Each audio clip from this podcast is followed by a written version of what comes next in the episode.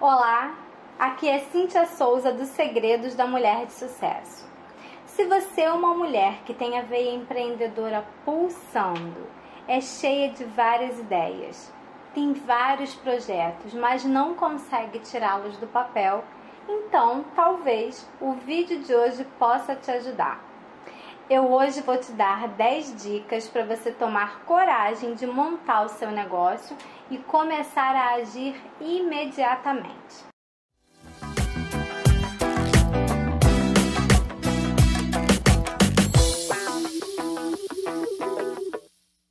Em primeiro lugar, eu quero voltar ao tema da paixão. Todas nós temos algo que nós amamos fazer, não é verdade? A primeira atitude quando nós queremos montar o nosso próprio negócio é identificarmos as nossas paixões e como podemos lucrar com elas.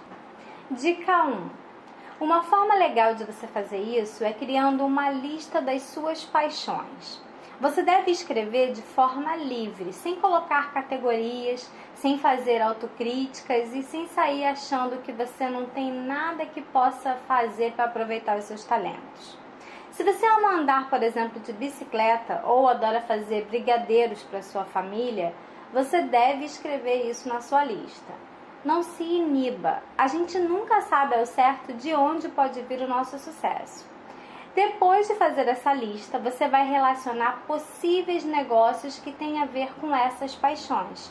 Por exemplo, quem ama andar de bicicleta pode montar uma loja especializada em venda de equipamentos, roupas e acessórios em geral para ciclistas. Já quem tem a mão cheia para fazer os brigadeiros pode começar com um pequeno buffet em casa ou mesmo uma loja virtual para vender os seus doces. A criatividade não tem limites nesse momento. E quanto mais conseguirmos ser criativas nessa etapa, mais chance nós temos de inovar e trazer algo novo para o mercado. Algo surpreendente que poderá atrair muitos consumidores. Dica 2. Passada a etapa da criação e da identificação de negócios que você quer montar, é hora de você colocar os pés no chão Agora começa o trabalho de pesquisa. Como uma verdadeira detetive, você vai estudar tudo que você puder sobre o seu negócio. Vai pesquisar referências na internet, vai identificar a sua concorrência, verificar o potencial do mercado, custos que você vai ter para abrir o seu negócio. E veja, você não precisa ser uma especialista, mas é importante correr atrás do máximo de informações possíveis. Se você estiver com dúvidas sobre o seu negócio, ou mesmo se tiver mais de uma ideia, nesta etapa você conseguirá decidir a melhor alternativa para você. Você verá se tem potencial ou não de mercado, se tem muita ou pouca concorrência. Enfim, vai ter a real dimensão de como a sua paixão se encaixa no mundo dos negócios de sucesso. Dica número 3 depois da pesquisa, você deve fazer um plano de negócios. Você não precisa ser nenhuma mestre em gestão de empresas e traçar um plano de negócios super detalhado. O importante é você colocar o seu plano no papel. Afinal de contas, uma ideia que está somente na cabeça é muito fácil de ser esquecida. Quando você coloca no papel, você vai ver o seu negócio nascer. Dê um nome a ele, escreva os seus objetivos, coloque as suas metas, monte a sua estratégia. Esses três passos que eu passei para você até agora fazem parte de uma germinação do seu negócio. É como uma mudinha de planta que a gente vai cuidando com todo carinho até ela ganhar força e impulso próprio de vida. Dica 4. Bom, agora a gente já pode começar a implantar o negócio. E isso não exige que a gente largue o nosso emprego ou que pegue um empréstimo no banco de uma hora para outra. Muito pelo contrário. O melhor é que você tenha paciência neste momento. É como um jogo de xadrez que exige concentração e raciocínio antes de cada movimentação.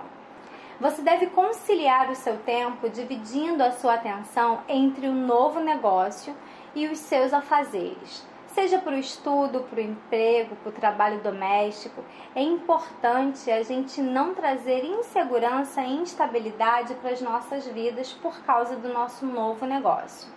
Por isso, a calma é estritamente essencial.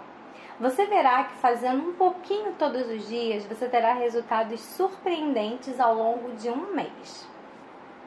Dica 5 um ponto importante nesse momento também é sobre a formalidade do seu negócio. Sabemos que abrir uma empresa tem custos altos e algumas burocracias um pouco complicadas. Mas hoje em dia, para começar, existe a possibilidade de nós termos um CNPJ de forma bem mais fácil e bem mais barata, que é o que nós chamamos de MEI, o microempreendedor individual. O MEI engloba diversas categorias de serviços e produtos com um custo bem pouco e pode ser feito sem a necessidade de você contratar um contador. Optando por esse regime, você estará formal, terá um CNPJ e já poderá se considerar aos olhos da lei e da sociedade como uma microempreendedora. E para que o vídeo de hoje não fique muito grande e nem cansativo para você, eu vou terminar de te contar as outras 5 dicas no vídeo de amanhã. Mas enquanto isso, se você estiver gostando desse vídeo, dê um like aqui para mim e deixe o seu comentário, pois é através da sua opinião que eu escolho quais temas eu devo gravar ou se eu devo continuar gravando. E talvez você ainda não saiba, mas pelo menos duas vezes no ano eu realizo a Semana da Mulher de Sucesso onde eu libero um treinamento online e totalmente gratuito para você aprender a superar os seus medos, vencer desafios e se tornar uma verdadeira mulher de sucesso. Se você quiser saber maiores informações, acesse o link aqui do vídeo e se inscreva. E então, você está pronta para fazer e acontecer?